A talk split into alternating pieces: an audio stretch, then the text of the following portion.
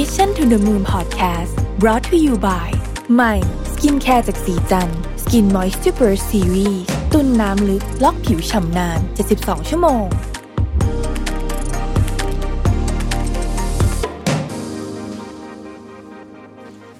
สวัสดีครับ ยินดีต้อนรับเข้าสู่ Mission to the Moon นะครับ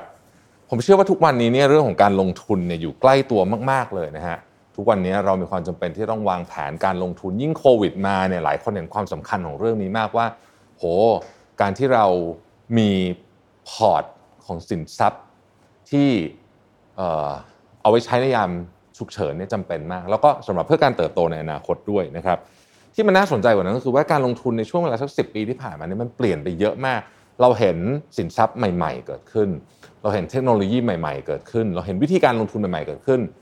เราเห็นกระบวนการที่เดิมทีเนี่ยโหยุ่งยากวุ่นวายเนี่ยง่ายขึ้นถูกลงนะครับมีประสิทธิภาพมากขึ้น วันนี้เนี่ยผมอยากจะมาชวนทุกท่านคุยกันถึงเรื่องการลงทุนในกองทุน ETF ซึ่งปัจจุบันนี้เป็นที่นิยมมากๆ โดยเฉพาะในต่างประเทศนะครับ แล้วก็แนวโน้มการลงทุนของคนไทยที่ไปลงทุนที่ต่างประเทศ ผมมีคนที่รู้เรื่องนี้เป็นอย่างดีเป็นตัวจริงเสียงจริงเลยนะครับ คุณทิมยศกร นิรันดร์วิทย์นะครับเป็นกรรมการผู้จัดการบริษัทหลักทรัพย์จัดการกองทุน Stash Away ประเทศไทยนะฮะวันนี้คุณทิมเนี่ยจะพาเรามารู้จักกับ Stash Away ด้วยนะครับแล้วก็จะพาเราไปรู้จักกับ ETF ด้วยว่าคืออะไรนะครับ ยินดีต้อนรับคุณทิมสู่ Mission to the Moon ครับ สวัสดีครับ สวัสดีครับ สวัสดีครับคุณทิม ก่อนอื่นเลยเนี่ยต้องอาจจะต้องขอให้ทางเอ่อ Stash Away เนี่ยแนะนำตัวนิดนึงเข้าใจว่าเราเอ่อเป็นผู้เล่นเอ่อที่อยู่มานานพอสมควรแล้วเนี่ยนะครับแต่ว่าในเมืองไทยเนี่ยสำหรับคนที่ยังไม่คุ้นชื่อ ให้คุณทิมเล่าให้ฟังหนึ่งได้ไหมครับ ว่าเป็นยังไงบ้าง ได้ครับ ก็ Stashaway นะครับเราเป็นแพลตฟอร์มบริหารการลงทุนนะครับครับที่มีจุดเริ่มที่สิงคโปร์นะครับอืมแล้วตอนนี้เราก็ขยายธุรกิจเราไปใน 5 ประเทศนะครับตั้งแต่ครับมาเลเซีย นะครับฮ่องกงสหรัฐอาหรับอิมิเรตส์แล้วตอนนี้ก็มาที่ไทยอืมนะครับสิ่งที่เราทำนะครับก็คือว่านักลงทุนสามารถลงทุนเอ่อกับ Stashaway ได้ง่ายๆเลยนะครับผ่านแอปพลิเคชันครับและเราจะใช้เทคโนโลยีของเรานะครับบริหารจัดการกองทุนนะครับโดยลงทุนใน ETF ต่างประเทศทั่วโลกนะครับแล้วก็คอยปรับพอร์ตให้เหมาะสมกับสภาวะเศรษฐกิจนะครับอืมเพราะฉะนั้นทุกอย่างจะสามารถจัดการได้ผ่านแอปพลิเคชันเลยนะครับครับแล้วเราก็ได้รับเอ่อใบอนุญาตจัดการกองทุนส่วนบุคคลจากสำนักงาน ก.ล.ต.เป็นที่เรียบร้อยแล้วครับอืมครับ ETF เราได้ยินผ่านผ่านๆหูกันมาเยอะหลายท่านก็คงได้ยินผ่านผ่านๆหูกันมาบ้าง อยากให้คุณทีมช่วยเล่าให้ฟังนิดนึงว่า ETF เนี่ยมันคืออะไรครับได้ครับก็ก่อนอื่นที่ผมจะเล่าให้ฟังว่า ETF เนี่ยคืออะไร ผมอาจจะอืมขอเล่าให้ฟังก่อนว่า ETF เนี่ยจริงๆแล้วเป็นที่นิยมอย่างแพร่หลายในต่างประเทศมากแค่ไหนครับนะก็ Financial Times นะครับเคยบอกว่า ETF เนี่ย เป็นหนึ่งในนวัตกรรมที่ประสบความสำเร็จที่สุดในสถาบันการเงินในอุตสาหกรรมการเงินนะครับในรอบ 10-20 ปีที่ผ่านมานะครับและถ้าลองดูขนาดของ ETF ตอนเนี้ยนะครับมีมูลค่ามากกว่า 9 ล้านล้านเหรียญสหรัฐหรือถ้าเทียบเป็นตัวเปรียบเทียบกับ GDP ไทยนะครับก็จะมีมูลค่ามากกว่า GDP ไทยมากถึง 18 เท่า ตัวอย่างในปี 2016 นะครับเอ่อ หลักทรัพย์ที่มีการซื้อขายมากที่สุดในโลกนะครับ 15 หลักทรัพย์นะครับครับ14 ตัวเนี่ยเป็น ETF นะครับอืมมีแค่ตัวเดียวเท่านั้นที่เป็นหุ้น Apple นะครับครับที่อยู่ตรงตรงนั้น แล้วถ้าเราลองดูในมูมูลค่าของ ETF เปรียบเทียบกับกองทุนรวมในสหรัฐอเมริกานะครับ ปัจจุบันเนี่ยมีมูลค่าพอๆกันแล้วอืมและคนก็คิดว่า ETF เนี่ยจะเอ่อแซงหน้ากองทุนรวมภายในปีหน้านะครับแต่ว่าครับ ETF เนี่ยเพิ่งเกิดมาแค่ 30 ปี กองทุนรวมเนี่ยเกิดขึ้นมาประมาณร้อยปีแล้วนะคครัรับบเพราะฉะนั้นจะเห็นได้อย่างยิ่งครับว่า ETF เนี่ย เป็นที่นิยมแพร่หลายไม่ใช่เป็นน้องใหม่แล้ว แต่เป็นเครื่องมือหลักที่ทางคนอเมริกาหรือคนในทุกเอ่อแผนกเอ่อประเทศตะวันตกนะครับได้เริ่มสนใจมาลงทุนครับแล้ว ETF คืออะไรนะครับอืม ETF จริง ๆ แล้วถ้าคิดง่ายๆเลยครับคือ ETF คือกองทุนรวมประเภทหนึ่งนะครับก็คือเอาเงินนักลงทุนต่างๆนะครับมาลงทุนแล้วก็ลงทุนตามนโยบายการลงทุน แต่ข้อแตกที่แตกต่างของ ETF คือมีการซื้อขายบนตลาดหลักทรัพย์ เพราะฉะนั้นแทนที่เราจะไปที่ทางธนาคารซื้อกองทุนรวมอันเนี้ยอืม ETF เราก็จะไปที่โบรกเกอร์นะครับแล้วก็สามารถซื้อขายเหมือนตลาดหลักเอ่อเหมือนหลักทรัพย์ต่าง ๆ ได้เช่นเดียวกันนะคครัรับบและ ETF ส่วนใหญ่นะครับเป็นการลงทุนแบบ passive นะครับก็คือเป็นการซื้อทั้งตลาด หรือเป็นการเน้นสร้างผลตอบแทนให้เหมาะกับดัชนีนะคครัรับบเพราะฉะนั้น ETF นะครับก็คือกองทุนรวมที่ซื้อขายบนตลาดหลักทรัพย์แล้วก็อืมลงทุนแบบ passive หรือทั้งซื้อทั้งตลาดนะครับอืมแล้ว ETF มีข้อดีอย่างไรนะครับ เดี๋ยวผมขออธิบาย 5 ข้อให้ฟังครับนะครับ ข้อแรกเลยนะครับก็คือว่า ETF เนี่ยจะมีการกระจายความเสี่ยงที่ค่อนข้างดีนะครับเพราะว่าจะลงทุนในหลักทรัพย์หลากหลายประเภทเลยนะครับเพราะตรงนี้ก็จะมีการกระจายความเสี่ยงที่ค่อนข้างดี ข้อที่2นะครับก็คือ ETF เนี่ยจะสามารถทำให้นักลงทุนลงทุนในตลาดหรือดัชนีที่หลากหลายได้มากขึ้นนะครับปัจจุบันมี ETF มากถึง 7,000 ตัวนะครับมี ETF สำหรับเกือบทุกแบบเลยไม่ว่าจะเป็นหุ้นสหรัฐหุ้นประเทศเกิดใหม่นะครับหรือตราสารหนี้ทองคำมีหมดเลย แต่ในภาคธุรกิจนะครับตอนนี้ ETF ก็มีลงทุนเป็นในภาคธุรกิจหลัก ๆ ก็มีนะครับไม่ว่าจะเป็นฟินเทคนะครับหรือว่าเทคโนโลยี healthcare clean energy ตรงนี้มีหมดเลย แต่ที่แบบ ETF ตัวหนึ่งที่ผมว่าน่าจะค่อนข้างแปลกนะครับ มันจะเป็น ETF ที่ลงทุนในธุรกิจที่พยายามแก้ไขปัญหาเรื่องโรคเบาหวานนะครับแล้วก็จะมีชื่อย่อว่า Slim นะครับซึ่งตรงนี้ก็คือว่า ETF เนี่ยจริงๆแล้วมันมีหลากหลายค่อนข้างเยอะเลยนะครับแล้วข้อดีต่อมาข้อที่3นะครับก็คือ ETF เนี่ย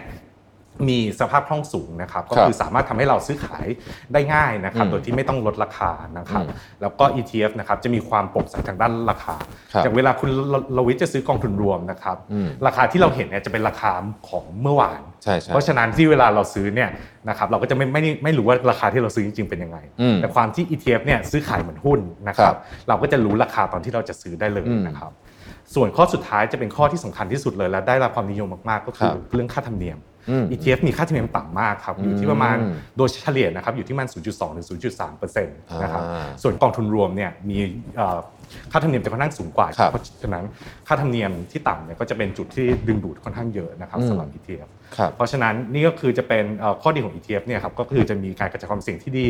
นะครับจะมีการลงทุนในสินทรัพย์ได้หลากหลายประเภทมีสภาพคล่องสูงนะครับมีความโปร่งใสทางด้านราคา แล้วก็มีค่าธรรมเนียมที่ต่ำครับอืมครับ ผมถามแบบคนไม่รู้เลยนะครับว่า ETF เนี่ยมันเหมือน Index Fund ไหมครับ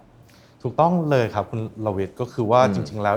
Index Fund ก็คือจะเป็นกองทุนรวมนะครับที่เกาะติดดัชนี เพราะฉะนั้น characteristic คล้าย ETF มาก แต่ที่จะแตกต่างกันก็คือว่ามันจะคือ Index Fund ที่ซื้อขายบนตลาดหลักทรัพย์ครับนั่นก็คือจะเป็นจุดต่าง แต่เดี๋ยวนี้ก็จะมี ETF ที่ลงทุนแบบ active มากขึ้นนะครับแต่ยังส่วนใหญ่ยังเป็นการลงทุน passive เหมือน Index Fund อยู่ครับมันมีการลงทุนเป็นธีมไหมครับของ ETF มีครับตอนนี้คือ ETF มีหลากหลายมากเลยครับก็คือว่าสามารถซื้อลงทุนเป็นธีมได้หมดเลยนะครับสมมุติว่าคุณลวิทย์สนใจทางด้าน healthcare นะครับก็สามารถซื้อ ETF healthcare ได้ ETF เนี่ยก็จะไปลงทุนในตามดัชนี healthcare นะครับซึ่งจะลงทุนในบริษัท healthcare แต่มันก็จะมี ETF ที่ลงทุนในเหมือนเทคโนโลยีโดยเฉพาะนะครับไม่ว่าจะเป็นบล็อกเชน AI นะครับหรือพวก genomics อะไรอย่างนี้ก็จะมีครับตอนนี้มีหลากหลายมากเลยครับ ETF อย่างสมมติยกตัวอย่างเมื่อกี้ที่คุณทิมเล่าให้ฟังว่าเป็นชื่อ Slim เนี่ยที่ลงทุนในเกี่ยวกับเรื่องพวกเบาหวานเนี่ยนะฮะ คือเขาไงฮะเขาไปเลือกบริษัทต่างๆ หลาย ๆ สัญชาติมาแล้วก็รวมกันมา แล้วก็ทำเป็น ETF แล้วก็เทรดอันนั้นบนในตลาด ใช่ครับ ส่วนใหญ่จะมีดัชนีอยู่แล้วครับคุณลวิทก็คือว่าเพราะฉะนั้น ETF อะก็คือจะไป track ดัชนีนั้น แล้วก็ลงทุนตามสัดส่วนของดัชนี เพราะว่า ETF ครับจริง ๆ แล้วเป็นเครื่องมือที่ลงทุนเพื่อสร้างผลตอบแทนตามดัชนีนะครับอืมอืมอืมเข้าใจแล้วครับ ทีนี้ต่อยอดจากเมื่อกี้ เวลาเราเลือกลงทุนเนี่ยครับเราจะลงทุน ETF เนี่ย อะไรเป็นประเด็นสำคัญที่เราต้องคำนึงถึงบ้างครับจริงๆ แล้ว ETF เป็นเครื่องมือการลงทุนแบบหนึ่งนะครับ เพราะฉะนั้นเราอันแรกก่อนคือเราก็ต้องเลือกเหมือนกับนโยบายนะครับที่เราสนใจนะครับไม่ว่าจะเป็นทางด้านเป็นทีมเบสหรือว่าจะเป็นลักษณะ asset allocation กว้างๆก็ได้นะครับ แต่พอเราเลือกได้แล้วนะครับผมอยากจะขอแนะนำการประเมิน ETF อยู่ทั้งหมด 4 อย่างครับผม อันแรกเลยนะครับก็คือ tracking error นะครับหรืออะไรก็คือความสามารถในการสร้างผลตอบแทนของ ETF เนี่ยให้ใกล้เคียงกับผลตอบแทนของดัชนีให้มากที่สุดนะครับเพราะ ETF คือเครื่องมือเกาะติดดัชนีนะครับถ้าเกิดสมมุติว่า hacking error สูง แสดงว่า ETF เนี่ยก็จะไม่มีประสิทธิภาพเท่าที่ควรนะครับ แล้วเมื่อ tracking error สูงอะครับเวลาที่เราจัดพอร์ตและบริหาร asset allocation เนี่ยมันก็จะทำได้ค่อนข้างยาก และพอ tracking error สูง ซึ่งหลายคนจะไม่ได้มองถึงจุดนี้นะครับก็คือว่ามันจะเป็นเรื่องค่าใช้จ่ายเช่นเดียวกัน คือเราจ่ายซื้อ ETF อันหนึ่งไปเราหวังว่าเราจะได้ผลตอบแทนตามดัชนี แต่ ETF เนี่ยพอมันไม่สามารถสร้างผลตอบแทนได้มันก็ถือว่าเป็น implicit cost สำหรับเราครับใช่ใช่ครับส่วนอันที่2นะครับก็คือจะเป็นในแง่ของสภาพคล่องนะครับก็คือว่า ETF เนี่ยเราต้องเลือก ETF ที่มีสภาพคล่องสูงนะครับแล้วสินทรัพย์ที่สภาพคล่องต่ำเป็นยังไง สมมุติว่าคุณลวิทซื้อคอนโดคอนโดหนึ่งนะครับแล้วก็เกิดต้องการขายทันทีนะครับแล้วคือคอนโดนั้นอาจจะไม่มีการซื้อขายสูง เพราะฉะนั้นสิ่งที่คุณลวิทต้องทำก็คือต้องลดราคาคอนโดลงเพื่อที่รีบขายออกไปใช่ไหมครับเพราะฉะนั้นเนี่ยสภาพคล่องที่ดีนะครับจะทำให้เราขายได้โดยที่ไม่ต้องลดราคา นะครับสภาพคล่องนี่หมายถึงว่าอย่างวอลลุ่มในการซื้อขายในแต่ละวัน ใช่ครับไหเราสามารถดูได้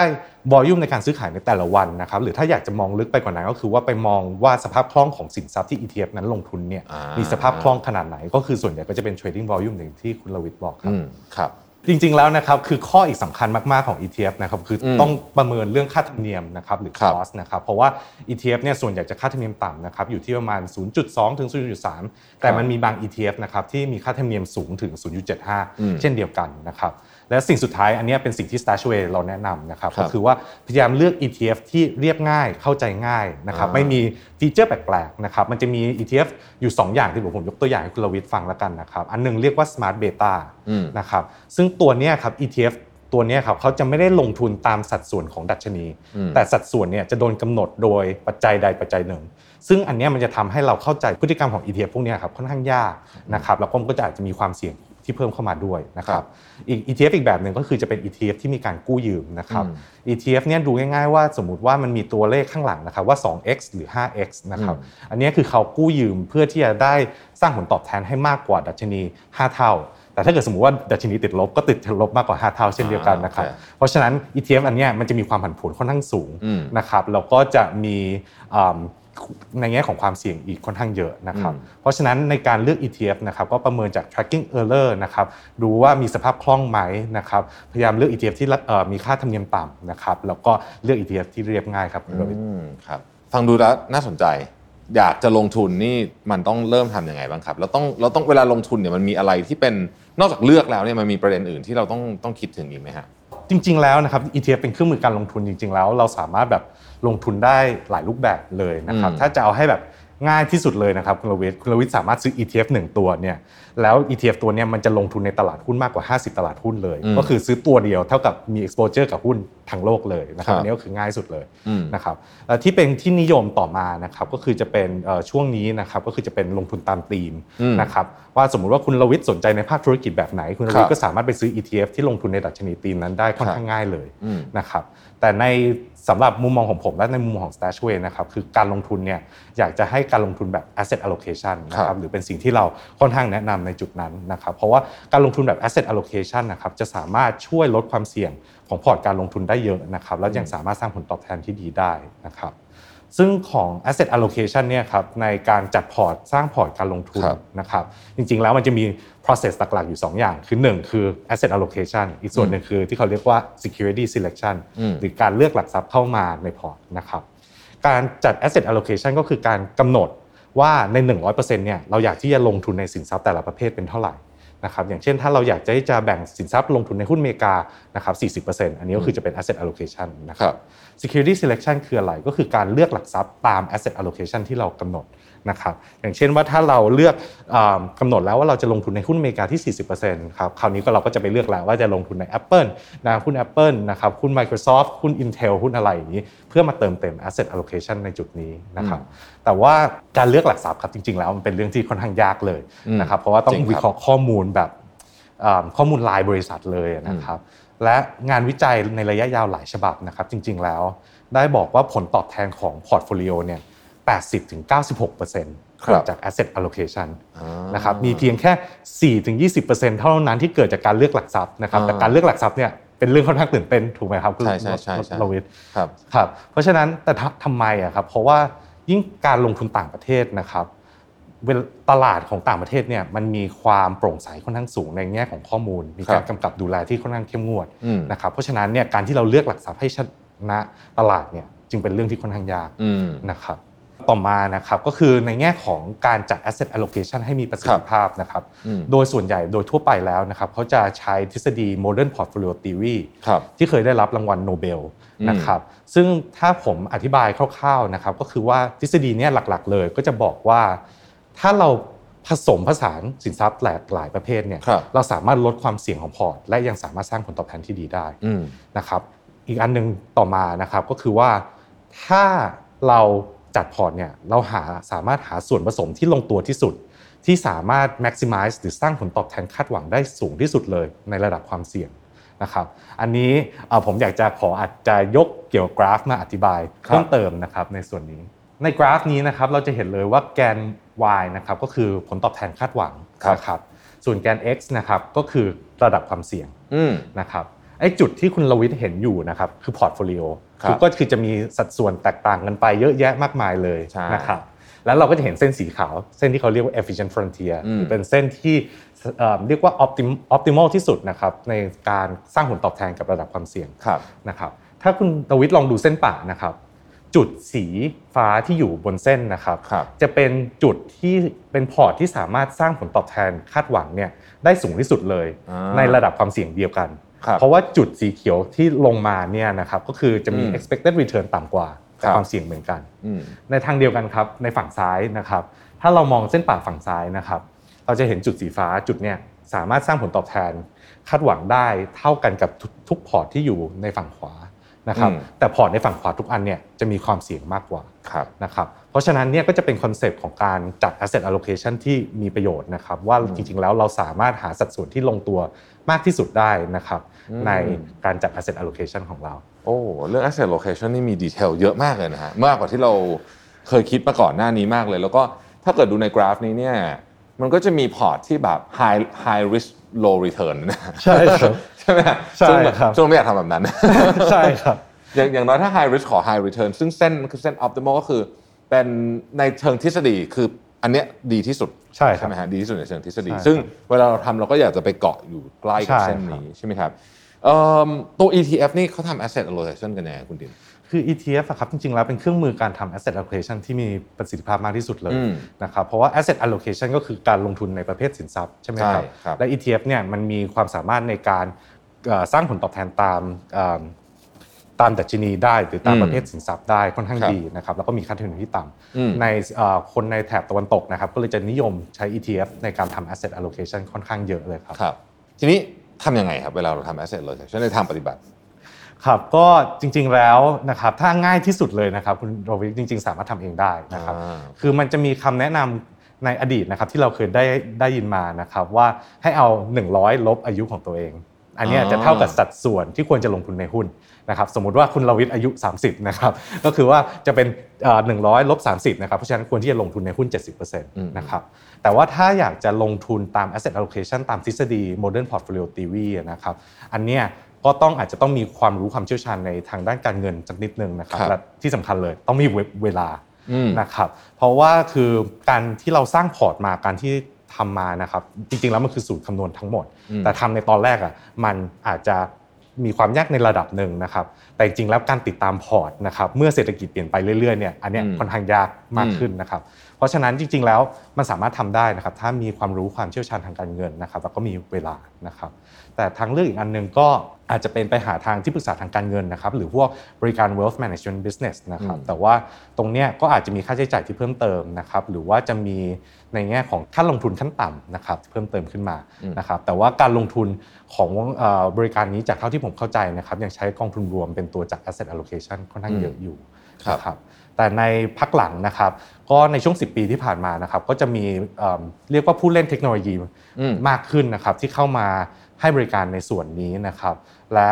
ก็เริ่มเป็นที่นิยมนะครับไม่ว่าในสหรัฐอเมริกาในอังกฤษเอง หรือในแคนาดาเอง ตอนนี้สิงคโปร์ก็เป็นที่นิยมมากขึ้นแล้วนะคครัรับบ โดยที่ผู้เล่นเหล่านี้ก็จะเข้ามาให้บริการพวกเกี่ยวกับ asset allocation คำแนะนำการลงทุนง่ายๆ ผ่านทางแอปพลิเคชันนะครับแล้วก็มีผู้เล่นที่เป็นสตาร์ทอัพอย่างเช่น ถ้าสตาร์ทอัพขนาดใหญ่ก็จะมีชื่อ Betterment บ้างนะครับ Wealthfront หรืออะไรอย่างนี้นะครับแต่สถาบันการเงินใหญ่ๆ อย่าง Vanguard อย่างเงี้ยครับก็มาเริ่มเข้ามาให้บริการในจุดนี้มากขึ้นนะครัครับเพราะฉะนั้นเทคโนโลยีตรงเนี้ยก็จะสามารถทำให้การลงทุนแบบ asset allocation นะครับเป็นเรื่องที่ง่ายมากขึ้นเข้าถึงได้มากขึ้นนะครับแล้วก็ค่าธรรมเนียมต่ำลงครับครับ ผมลองพยายามทำความเข้าใจตัวเทคโนโลยีนี้ในแบบที่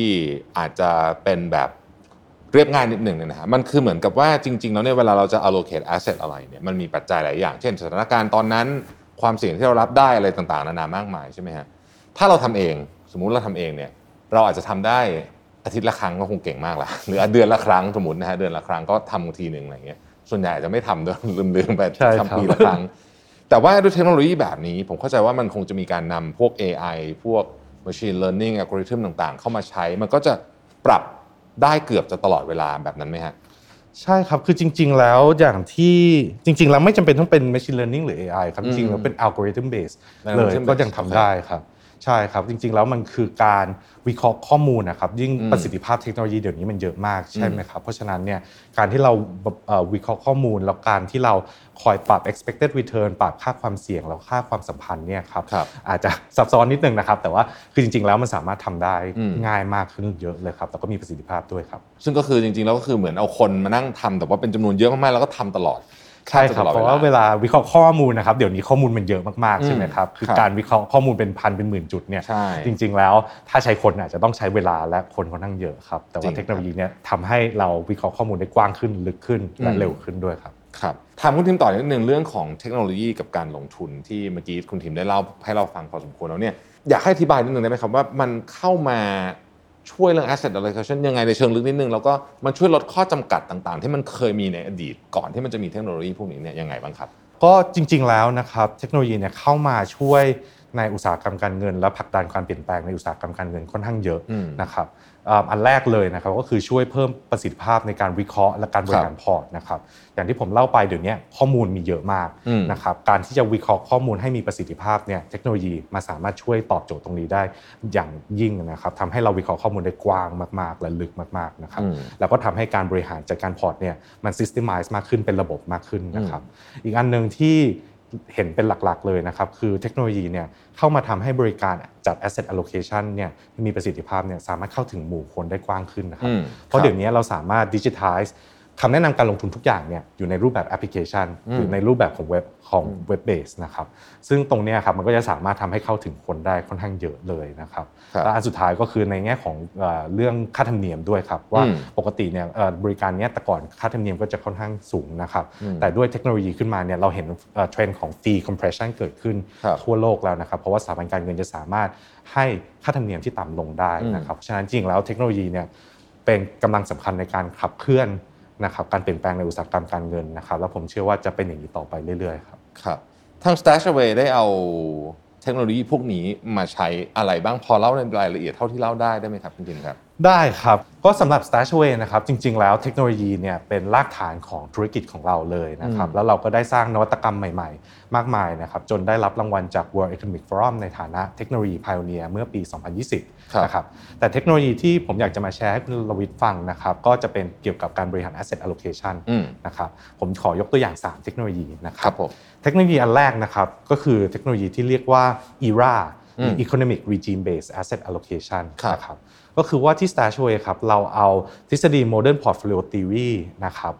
มาพัฒนาไปอีกขั้นหนึ่งโดยให้ครอบคลุมถึงปัจจัยทางด้านเศรษฐกิจ เพราะจริงๆ แล้วปัจจัยเศรษฐกิจเนี่ยมีส่วนสำคัญที่จะส่งผลกระทบต่อผลตอบแทนและระดับความเสี่ยงของสินทรัพย์ได้เยอะครับแล้วในชีวิตคนเราครับจริงๆ แล้วเราผ่านแบบ economic cycle ค่อนข้างเยอะนะครับจริงๆ แล้วเพราะฉะนั้นมันจะดีกว่าไหมถ้าพอร์ตของเราสามารถปรับให้มันตรงกับ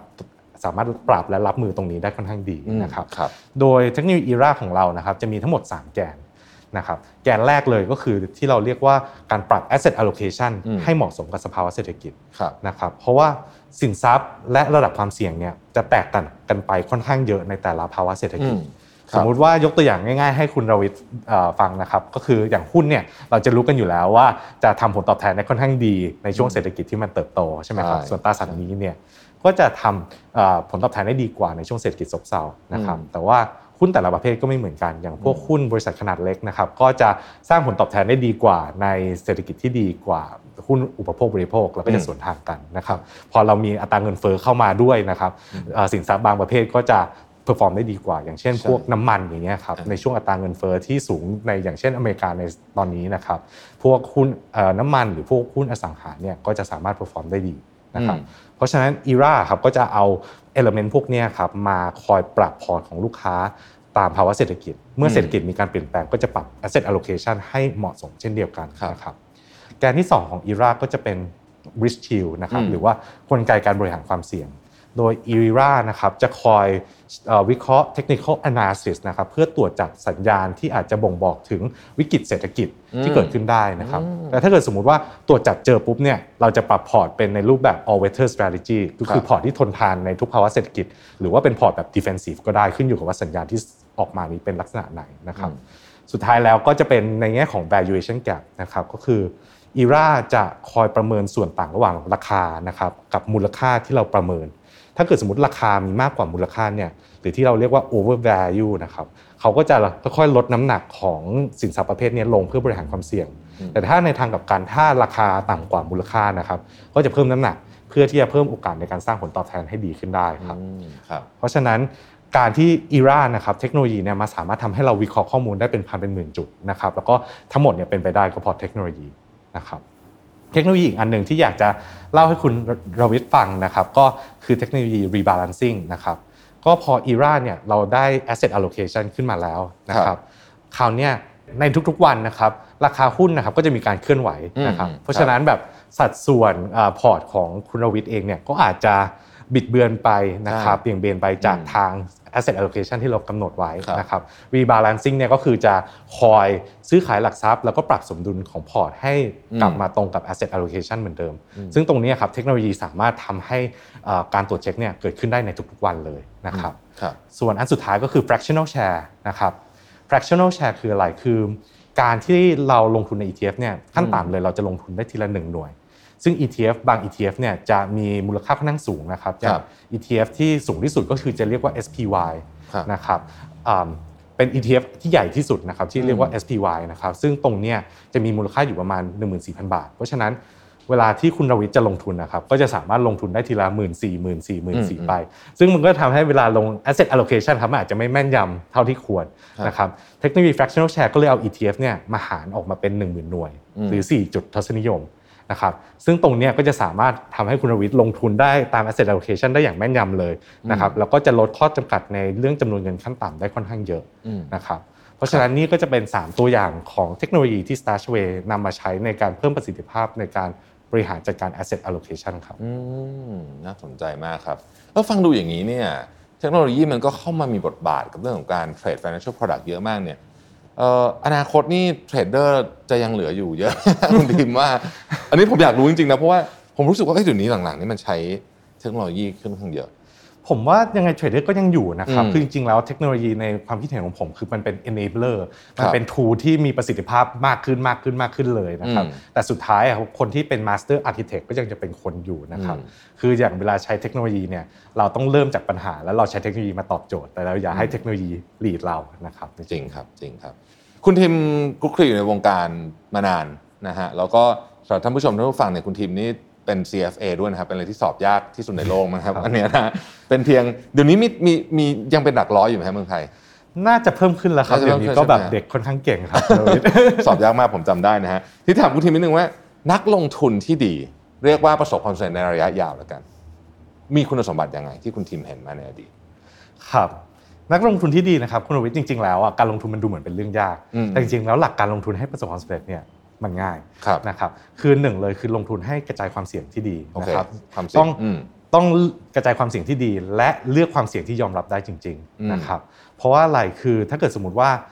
เรารับความเสี่ยงมากเกินไปนะครับ เวลาหุ้นตกเราจะรีบขายอ๋อเดี๋ยวขยายความนิดนึงคือคำว่ายอมรับความเสี่ยงที่รับได้จริง ๆ เนี่ยมัน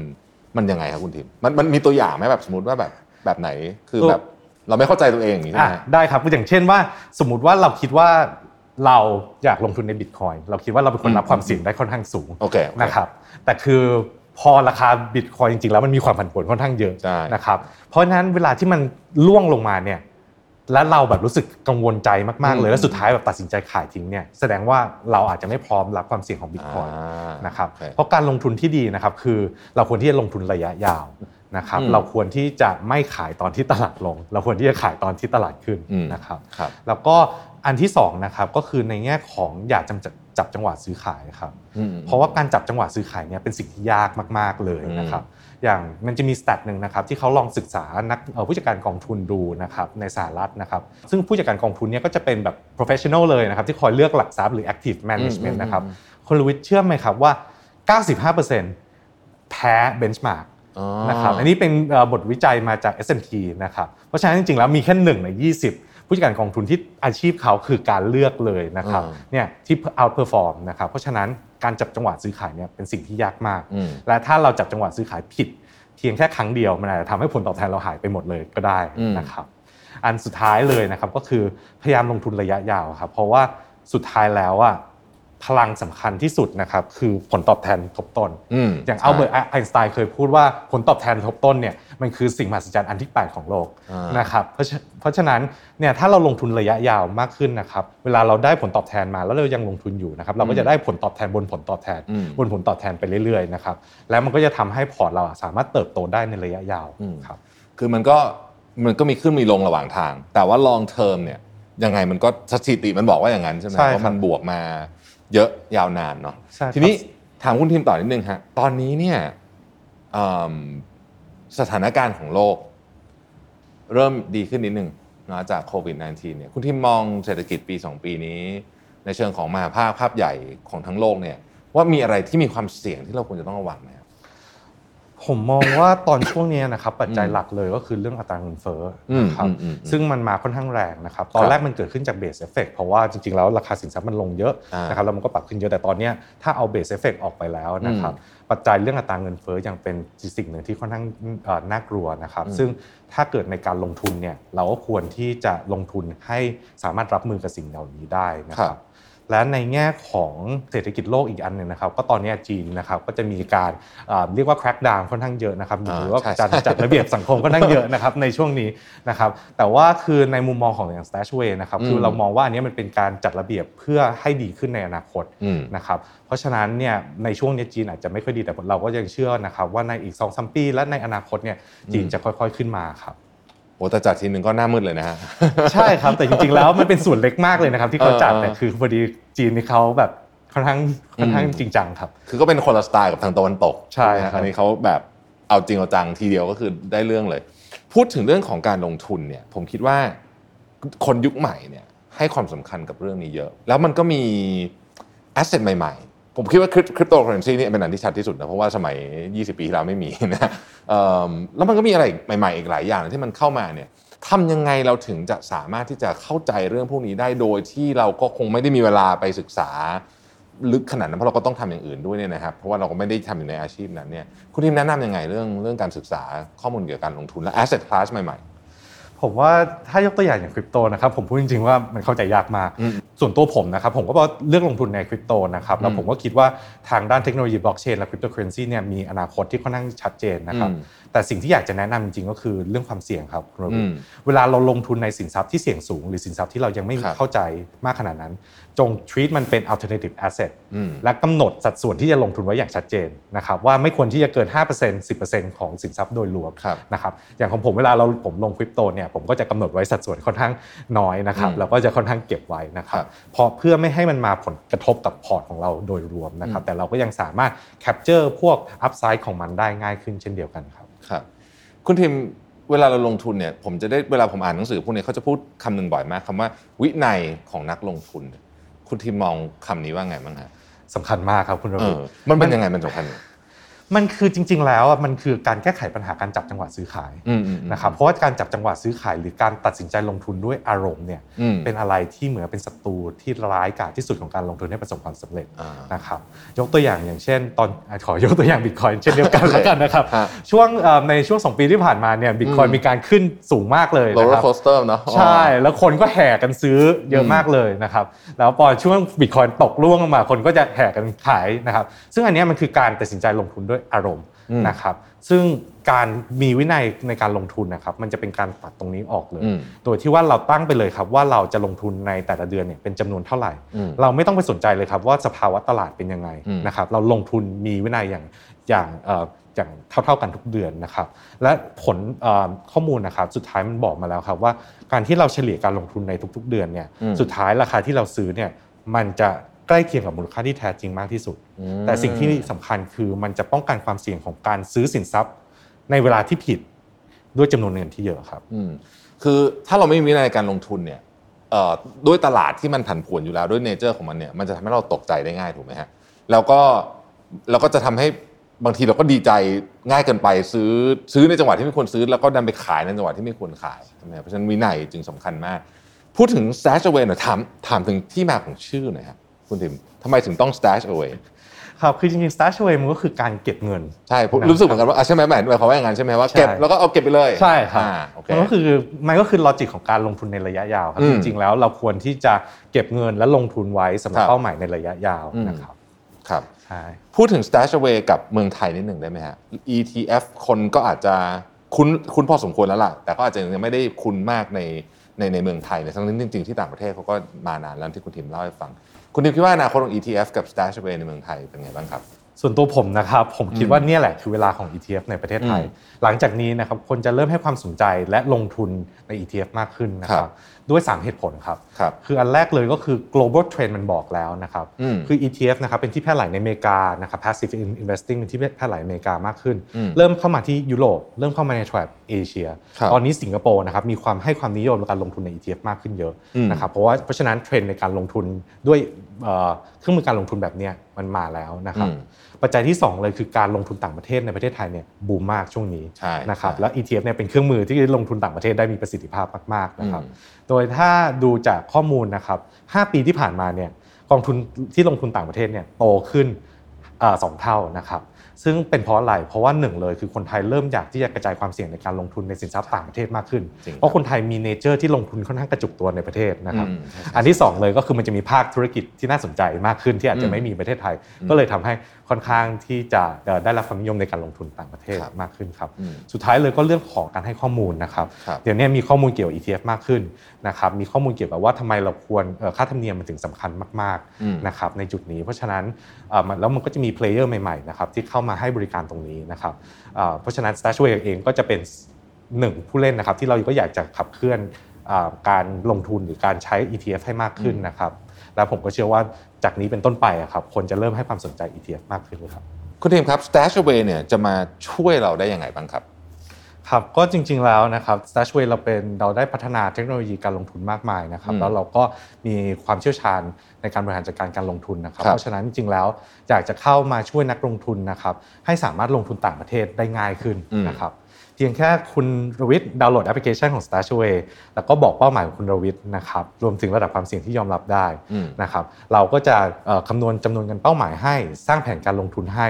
บริหารเอ่อจัดการ asset allocation ตามการเปลี่ยนแปลงของภาวะเศรษฐกิจให้ โดยที่ทุกอย่างเนี่ยทำได้ผ่านแอปพลิเคชันเลยนะครับแล้วก็ข้อต่อมานะครับคือจริง ๆ แล้ว Stashway เนี่ยจะสามารถให้คุณรวิทย์เนี่ยควบคุมความเสี่ยงในการลงทุนได้อย่างแท้จริงอืมครับนะครับ โดยเวลาคุณรวิทย์ลงอ่าลงทุนกับ Stashway นะครับคุณรวิทย์จะต้องเลือกสิ่งที่เรียกว่า Stashway Risk Index นะครับครับซึ่งเรามีให้ถึง 12 ระดับนะครับอืม Stashway Risk Index คืออะไรนะครับก็คือใน 1 ปีนะครับพอร์ตของคุณรวิทย์เนี่ยจะมีโอกาสเพียงแค่ 1%เท่านั้นที่จะขาดทุนเกิน Stashway Risk Index ที่คุณรวิทย์เลือกอืมตรงเนี้ยมันจะเป็นข้อแตกต่างที่ทำให้คุณรวิทย์เนี่ยสามารถเข้าใจและควบคุมความเสี่ยงได้อย่างแท้จริงอืมนะครับครับ ต่อมาก็คืออยากจะเพิ่มความอุ่นใจให้คุณรวิทย์ครับก็คือหนึ่งเลยสามารถถอนเงินจาก Stashway เมื่อไหร่ก็ได้นะครับอืมไม่มีค่าทำธรรมเนียมครับนะครับแล้วเราก็ปฏิบัติตามกฎเกณฑ์ของกรตอย่างเข้มงวดครับและที่สำคัญอีกอย่างหนึ่งครับคือความปลอดภัยของเงินของคุณรวิทย์ครับอืมโดยที่ Stashaway นะครับเราเป็นผู้บริหารเงินนะครับแต่เราไม่ได้เป็นผู้เก็บเงินอ่าเราเลยเลือกผู้รับฝากทรัพย์สินชั้นนำเลยนะครับของประเทศไม่ว่าจะเป็นกสิกรไทย หรือ Citibank ในสิงคโปร์ที่จะคอยดูแลสินทรัพย์ของคุณรวิทย์นะครับครับสุดท้ายแล้วนะครับก็คือเรื่อง เอ่อ Stashaway ครับอยากจะมาเข้ามาช่วยลดค่าธรรมเนียมให้ต่ำสำหรับการลงทุนอืมและก็โปร่งใสนะคครัรับบโดยที่ค่าธรรมเนียมครับคุณรวิทย์จริง ๆ แล้วเป็นสิ่งที่สำคัญมากในการลงทุนนะครับอืมจริงครับค่าธรรมเนียมที่แพงขึ้น1%เนี่ยนะครับมันเท่ากับเราผลตอบแทนหายไป1%นะครับแต่ถ้าเก็บไว้ในระยะ 30 ปีเนี่ยมันสามารถทำให้มูลค่าพอร์ตเนี่ยแตกต่างกันได้มากถึงเกือบ 40%เลยนะครับใช่ครับกับแค่ค่าธรรมเนียมอย่างเดียวนะครับอืมเพราะฉะนั้นที่ Stashaway ครับเราก็เลยรักตั้งใจที่จะรักษาค่าธรรมเนียมให้ต่ำ อยู่ที่ 0.2ถึง0.8%ครับแต่ที่แตกต่างไปกว่านั้นครับคือค่าธรรมเนียมของเราเนี่ยจบในที่เดียวคืออมครอบคลุมทุกอย่างเลยครับไม่ว่าจะเป็นการโอนเงินต่างประเทศครับนะครับการซื้อขายหลักทรัพย์ผู้รับฝากทรัพย์สิน คือทุกอย่างมันจบในที่เดียวคุณรวิอืทมย์ไม่ต้องไปกลัวเลยครับว่ามีค่าธรรมเนียมอะไรแอบแฝงอยู่หรือเปล่าครับครับเพราะฉะนั้นครับที่ Stashaway ครับจริงๆ เราอยากที่จะเป็นกำลังสำคัญในการขับเคลื่อนนะครับเปลี่ยนทัศนคติเปลี่ยนมุมมองเกี่ยวกับการลงทุนว่ามันไม่ใช่เรื่องยากเรื่องไกลตัวอีกต่อไปนะครับครับแต่มันเป็นเรื่องที่ เราควรที่จะต้องทำและมีวินัยลงทุนกับมันนะครับ เพื่อให้เราสามารถบรรลุเป้าหมายทางการเงินได้สำเร็จครับอืมครับครับโอ้น่าสนใจมากๆ ก็ฟังแล้วเนี่ยต้องบอกว่าคิดว่าตอบโจทย์หลาย ๆ อย่างนะครับ ตอบโจทย์ทั้งเรื่องของความต้องการที่จะลงทุนเพิ่มขึ้นของคนไทย ตอบโจทย์ทั้งการที่จะสามารถเข้าไป expose กับหุ้นหรือว่าสินทรัพย์ที่อยู่ในต่างประเทศได้ แล้วก็ ตอบโจทย์หลาย ๆ เรื่องเรื่องของ asset allocation แล้วก็เรื่องของเทคโนโลยีค่าธรรมเนียมด้วยนะครับเพราะฉะนั้นวันนี้ใครสนใจลองเข้าไปดูกันได้เลยนะฮะในแอปพลิเคชันของ Stash Away นะครับก่อนก่อนจะจากกันอยากจะชวนคุยอีกสักนิดหนึ่งเรื่องโควิดก่อนก่อนจากกัน เพราะว่าผมถามแขกรับเชิญทุกคนเป็นคำถามประจำรายการแล้วกันนะฮะโควิดก็เกือบสองปีแล้วเนาะคุณทีมเนาะเอ่อถ้าให้นิยามว่าโควิด สอนอะไร หรือว่าให้บทเรียนอะไรกับคุณทีมบ้าง คุณทีมจะพูดถึงโควิด ว่าไงครับ คือจริงๆแล้วนะครับโควิดเนี่ยสร้างการเปลี่ยนแปลงค่อนข้างเยอะเลยนะครับอืมทั้งในแง่ของอุตสาหกรรมของทางที่ผมอยู่นะครับและในแง่ของบริษัทฮะในแง่ของอุตสาหกรรมอะนะครับ มันเหมือนกับโควิดเนี่ยเป็น accelerator สำหรับ digital transformation อืมใช่ใช่นะครับอืมในจุดนี้นะครับครับเพราะเราจะเห็นเลยว่าพวก digital เอ่อ solution จะมีมากขึ้นธนาคารจะหันมาในจุดนี้มากขึ้นนะครับ เพราะฉะนั้นตรงเนี้ยมันจะเป็นเหมือนกับ เอ่อ main accelerator ใน business นะครับครับในแง่ของพฤติกรรมการลงทุนนะครับอะการโควิดเนี่ยสอนให้คนรู้จักความสำคัญของการวางแผนการเงินที่ดีนะครับว่าว่าอย่างที่ Stashway เราจะแนะนำว่าควรที่จะมี emergency fund นะครับที่เหลือลงทุน ถ้าเรามี emergency fund ในจุดนี้จะค่อนข้างดีนะครับอืมอ่าในส่วนถ้าในแง่ของการบริหารงานครับมันทำให้ผมไม่เคยคิดเลยนะครับคุณราวิทว่าการที่จะ launch business สัก business หนึ่งเนี่ยมันสามารถทำได้โดยที่ 100% virtual เออนะครับเพราะอย่างจริงจริงเออเพราะอย่าง Stashaway ครับตอนที่ผมเอ่อเข้ามานะครับใช่ไหมอ่าครับตอนนั้นนี้ก็เป็นช่วงเริ่มของโควิดเออเราขอใบอนุญาตจากทางกรตเซตอัพทีมจัดการทุกอย่างรวมถึงลอนช์ธุรกิจเนี่ยเ i r t u a l ทั้งหมดเลยนะครับเพราะฉะนั้นเนี่ยมันทำให้เราเปลี่ยนแปลงทัศนคติของการทำงาน ว่าใช่จริงๆแล้วการทำงานเนี่ย รูปแบบการทำงานควรจะเป็นยังไงอืมนะครับจริงเพราะว่าอย่าง Stashaway เองนะครับต่อจากนี้ไปอะเราคงจะไม่ให้พนักงานกลับมาทำงาน 5 วันต่ออาทิตย์อ่าจริงเราเริ่มมีออกนโยบายอะไรมากขึ้น อย่างเช่น เราให้พนักงานลากี่วันก็ได้ในหนึ่งปีอืมนะครับเราให้พนักงานสามารถทำงานที่ไหนบนโลกก็ได้ 8 อาทิตย์ต่อปี ตอนนี้ก็มีเอ่อทีมงานผมทำอยู่ที่อเมริกานะครับฮะเพราะฉะนั้นจริงๆแล้วมันเอ่อสร้างคำเปลี่ยนแปลงหมดเลยครับไม่ว่าจะเป็นเอ่อวิธีในการบริหารธุรกิจนะครับเอ่อพฤติกรรมการลงทุนของมนุษย์นะครับแล้วก็วิธีการทำงานของเราครับ อืมครับโอ้อันนี้ได้เป็นข้อสรุปที่ดีมากเลยนะมันเปลี่ยนแปลงทุกอย่างจริงๆแล้วบางทีเนี่ยเราต้องลงมือทำจริง ๆ ก่อนเราถึงจะรู้ว่าอ๋อจริง ๆ แบบนี้ก็ทำได้เหมือนกัน ซึ่งผมคิดว่าก็เหมือนเช่นกันกับ ETF นะครับและ Stash Away นะครับวันนี้ต้องขอบคุณคุณทิมยศกรนิรันดร์วิทย์นะครับกรรมการผู้จัดการบริษัทหลักทรัพย์จัดการกองทุน Stash Away ประเทศไทยจำกัดขอบคุณมาก ๆ เลยนะครับ ครับ ขอบคุณครับคุณรวิขอบคุณครับ สวัสดีครับ Mission to the Moon Podcast Presented by สีจัน Skin Moisture Burst Series ตุ่นน้ำลึกล็อกผิวชำนาน 72 ชั่วโมง